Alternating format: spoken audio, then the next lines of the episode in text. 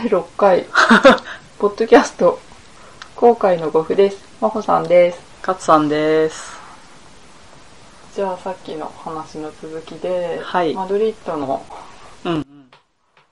えっ、と、初めてスペイン行った時に泊まった宿が、うん。なんだっけ、ヌエストラ・セニョーラ・デーラ・パロマっていう、確か名前の、うんうん。あの、宿で、オスタルっていうホテルよりちょっと格下に多分なるんだけど、うん。そこがなんかその当時地球の歩き方っていうその何ガイドブックみたいなのを頼りにするしかなくてネットとかなかったから、うん、そうだよね。でそこで評判が良かったとこで値段もまあ安くって、うんであと街の中心地にでそこに泊まってでそれから17年後におすごいな。そうそうマドリッドにまず居心地が良かったのねそのホテル、なんかね問屋街の中にあってへそのなんだろう服飾系の問屋街の中にある宿でだからうんうんボタン屋さんとかさうんうん。あと生地屋さんとかさうんなんかその、お洋服作るのにまつわる小物がうん。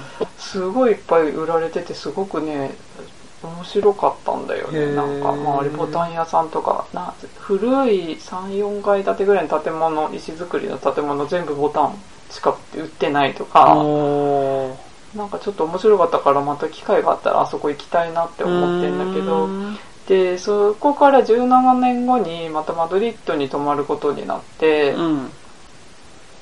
確かねそうだ予約をしてもらったんだねそれはマドリッドに住んでるうん。人がちょっと間に入ってる人がいてその人がマドリッドに住んでる知り合いがいるからマドリッドに一泊するならうん。あの宿その人詳しいからあの取ってもらえるよっていう話で、うん。であの宿を取ってもらったんだよねうん。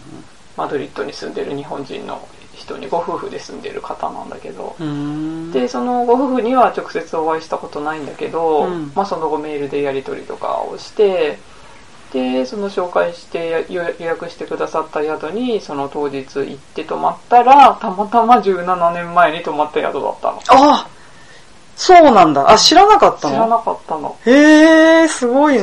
でそのご夫婦曰く日本人の知り合いの人が来ると、うん。そこの宿がすごい安心だしみへんなえ。喜んでくれるからいつもここにあの頼まれると予約してるんですっていう話をしていて、うん。そうそうたまたま。だから宿のおばさんも17年前のなんか覚えてたんだけど。おばさんがいたの、17年ってすごいね。そう。それでその時はまあスペイン語スペインに住んだ後だったからあ、そうなの？そうなの。だからスペイン語でえ、いつの話それ？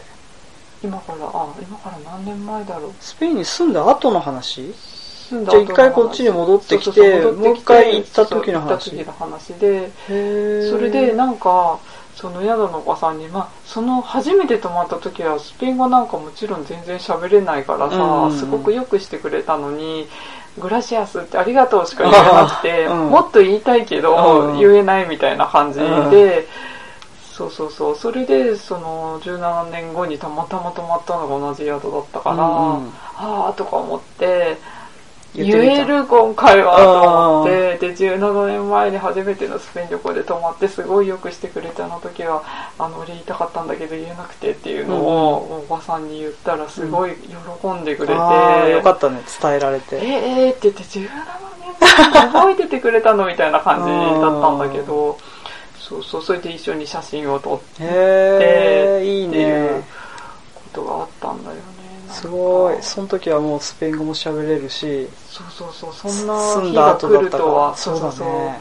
でまさかその同じところに、ね、紹介してくれると思わなかったから。しかもさその同じ人がいるってすごいね。17年経っちゃうとさうん。代替わりすねる可能性もあるじゃない？へえそう。結構やっぱりそのオスタル、まあ、のオスタルってそこのおばさんもやっぱり自自宅の一角をそのオスタルとして貸してる感じだったから、まあ、そこに住んでもいるんだけれども、うん。結局お仕事がさ、まあ、何部屋かあるからお洗濯したりとか到着の人に合わせてなんか準備したりとかいろいろ毎日毎日やってるから、うん。すごい朝早くから夜遅くまでああ大変。働いてるんだよね、うん。なんかこういう仕事だからねって言って結構大変なんだけどねみたいな感じで。うん。そうそうそう、えご飯も出るの？そういうとこは。そこはねご飯は出なかったかな。あ泊まるだけ？うん、近くにまあ本当中心地だからバルに食べに行くみたいなうん感じでやっぱりマドリッドってすごい都会だから緊張する中で、うんあそこに泊まれてすごい良かったなっていう。へえそうなんだ。そうそう。そうなんだよね。なんか旅の話になったから勝さんの勝さん結構10カ国語10カ国以上旅してるよね。かな？数えてないけどね。えそんなに旅したかな？ヨーロッパはドイツとスペイン？ヨーロッパはそうだね。スペインドイツ。であとドイツにいた時にえっとちょっと遊びに行ったえーとカミーノで知り合っあそうそうそう。カミーノで知り合った友人が車で同僚がなんて島だったかな？なんか島に住んでるから行こうって言ってデンマーク経由で、うん。あそうだな3カ学学生の時は中国中国行ってあの時まだ返還されてなかった香港。あとはだタイ、えースリランカ。チベットはまあ中国だけど。あとはどこだろう？あベトナムも行ってるし。エジプトも行ってる。エジプト行ってるしあとニューヨークか。妹がいたから。ううんうん結構すごい行ってるよね。そうだね。しかも 何回も同じ国に行ったりしてるからね、うん。いろいろ行ったけどそうだね。言葉は英語？主に各国で喋る。中国は中国語であとは漢字喋れるっていうかねあ学部がさ筆談そう学部がそういう学部でうんうん第二外国語が中国語だったのね。うんだからまあまあちょこっと喋れるプラス漢字が書く書けるからうん。あと絵も描けるしだからね全然問題ないかったかな。あとまあ他のが外国はまあ英語。まあ向こうの人もその何？外国人相手に英語が喋れるから。なるほど。うん。なんか印象的な出会いとかは？あーでもやっぱりそうだね。アジアを回ってた時は大体友達と一緒だったから、やっぱり違うよね。そのやっぱグループにまあ2人仮に2人だったとしても、グループになっちゃって2人で日本語で喋ってるからまあ外国人になるよね、うんうんうんだけどカミーノは1人で行ったから全然違ってたカミーノで知り合った友達ができたもんね。そう。しかもその観光客じゃなかったしあの時は、うん。あの巡礼者だったからあやっぱす全然違うんだと思って。面白くてしょうがなかったね。やっぱり一人で行かないとわかんない。やっ出ぱり会えないもの出会えない。そう。なんかそのアジアうろうろした時もバックパックでもう全部フリーだしゲストハウスとか泊まってたから何？全然ツアー旅行とは全然違う旅だったんだけど、それでもやっぱり自分のなんていうかな生活圏を身にまとりながら旅してる感じはしたかな。そのギリギリそのまあ友人、まあ、2人だったり3人だったりしたんだけどやっぱりなんだろうね周りに膜はあったよね。自分を守る何かが。だけどカミーノって1人だったからそんなものなんかもうもうふ数日で吹き飛んじゃったよね。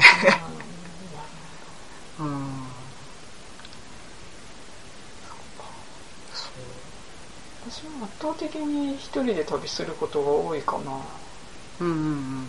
私もやっぱ同じとこばっかり行くからもう本当にスペインには何回も住む前にも行ってて、うん。でもスペインは最初に大学の友達と行って以来は、まあ、あと一回さっきの宿のおばさんの話で母親と行った時うんうん。があるけどあとは全部一人で行ってるかああ国内はね一人だな。なあ自転車の旅いそうそうそう。や一人旅はいいね、人旅いいよね。何でもそうかもね。どこか訪れるのも、うん。あのやっぱ一人その人に合ったものが現れるんだろうね一人だとね。うん。周波数があった、あそうかも。うん、やっぱりブレるよねあの複数でいると。すごい仲良しとか家族とかでもやっぱり一人一人粒粒だった瞬間に現れるみたいなものがあるからそこに旅の醍醐味を感じてるとやっぱり一人旅がいいんだろうなっていうのはある。よね。でも一人旅そうだな。一人旅なんだけど一人じゃないんだなって思ってた。弘法大師みたいじああなんていうのかな。あのまず最初にその、まあ、スペインは一人旅だったけど、スペインに行く前に国内で一人旅を自転車で散々やってたんだけど、結局ねいろんな人に助けてもらってるしそう,、まあねあのキャンプ場で一人でまあもちろんテントで一人なんだけど、それでも誰かと喋ってるし、ゃん。うん。一人じゃないじゃんってなんかね思うようになってて、でまあね北海道なんかだと同じ人と何回も会うんだよね。髪のと一緒でさ。うん。結局まあ電車の人とはちょっと何回か会ったことはないんだけどバイクとか自転車の人だとどっかでまた会うんだよね。別に一緒に走ってないんだけど、てる。よ。そうそうそう。だからああっていうのが結構何回もあったりとか、あとは何年か後にその人を知ってる人と会ったりするんだよね、だから最近さ、うん。そのまたなんか不思議なちょっと超越的な出会い方する人が増えてて思うけど、うん。やっぱりなんかそういう風に巡ってまた会う人とか新しく会っても新しく会ってない感じが前から知ってる感じがする人ってさ、うん。やっぱり前から知ってんのかもねあどこかでつなどこか意外と狭いって思わない？なんか最近になって。意外と世界って狭くないかって思わない？なんか。あ意外と狭すぎる。なんかみんなつながってるんだなってのは思うね。その真帆さんの話を聞いていると、うんさっきのさたまたま17年ぶりの紹介された宿が最初に初めて泊まった宿だったっていうのもそうだけどそれすいごい偶然っていう言い方もできるけど、うん。なんかさもうぐるっと一回りして今の感覚で思うと、うん。意外と世界って狭いのかもっていう、うん。そのやっぱりどっかで魂で出会った人とずっと何回も出会ってんのかなってどの人もみたいな感覚になるようなことばっかり起きるからここ何年か。なんかね私はもう旗からそういう話を聞いてうんびっくりしてるんだけど、これだけね人間がいて、うんこんなに世界も広いのうんに、その例えばねその大昔うん。魂の時に会った人間が隣にいるのはできすぎじゃなんじゃないか、うん。その同じじ何時代にうん。生まれ生まれてきてるのもびっくりだけどその生まれてきてるのにすぐそばにいるのはあんまりなんじゃないっていうその、うん。こんなに世界が広いのに。せめて例えば隣の県とかね、うんうんなのにあの歩いてすぐ行けるところに住んでたりとかさ、たまたま会ったとか、多多すぎるよね、うん。なんかこれまではもしかしたらそんなにこんなに頻繁にはうん。出会わなかったのかもしれないんだけど、なんかむしろ家族とかの方が近いみたいなこうつながりが近いみたいな感じだったけどなんかその家族とかその何何？血筋みたいなものを超えちゃって何かつうん。こう目に見えないすごいつながりうん。をどんどん合わせてる時代に入ってるっていうかな,、うんうん。なんだろう。なんかちょっとうまく言えないけど、うん。なんかそういうつながり方が本当にこのポッドキャストでも私何回も言ってるけど本当につながり方が変わってきたよねっていう。ってことはさ、ま、魂のことよくわかんないけど、うんそのここに生まれてき来ようって言ってみんな近しいところに生まれてきてるわけだよね、不思議。しかもさその生まれてる場所は違うかもしれないけど、うん。大人になって今このこのしこの時、この一番こう世界とかがゆらゆらしてるじ時代に出会うように、うん。なんかこう巡ってきて 今ここにいるってのが不思議でしょうがない。ねだからやっぱりすごい転換期の、うん。その前回のポッドキャストで鼓の上に開くのと下に開くちょうど中間点のところに今いる感じ、転換期っていう言い方とかなんだろうなんかいろんな言い方あると思うけど。クロスの真ん中？そうそう。なんかその転換するときにゼロ地点だとするとその場所が、うんうん。なんかゼロ地点にオールスター揃ってる揃うみたいにこううんみんなこう自己顔合わせしてここに来てるような感じがすごくするんだよねなんか。なんか不思議だな。という感じではい。今回は。不思議なところで終わる？はい。また次回ということで。はい。どうもありがとうございました。ありがとうございました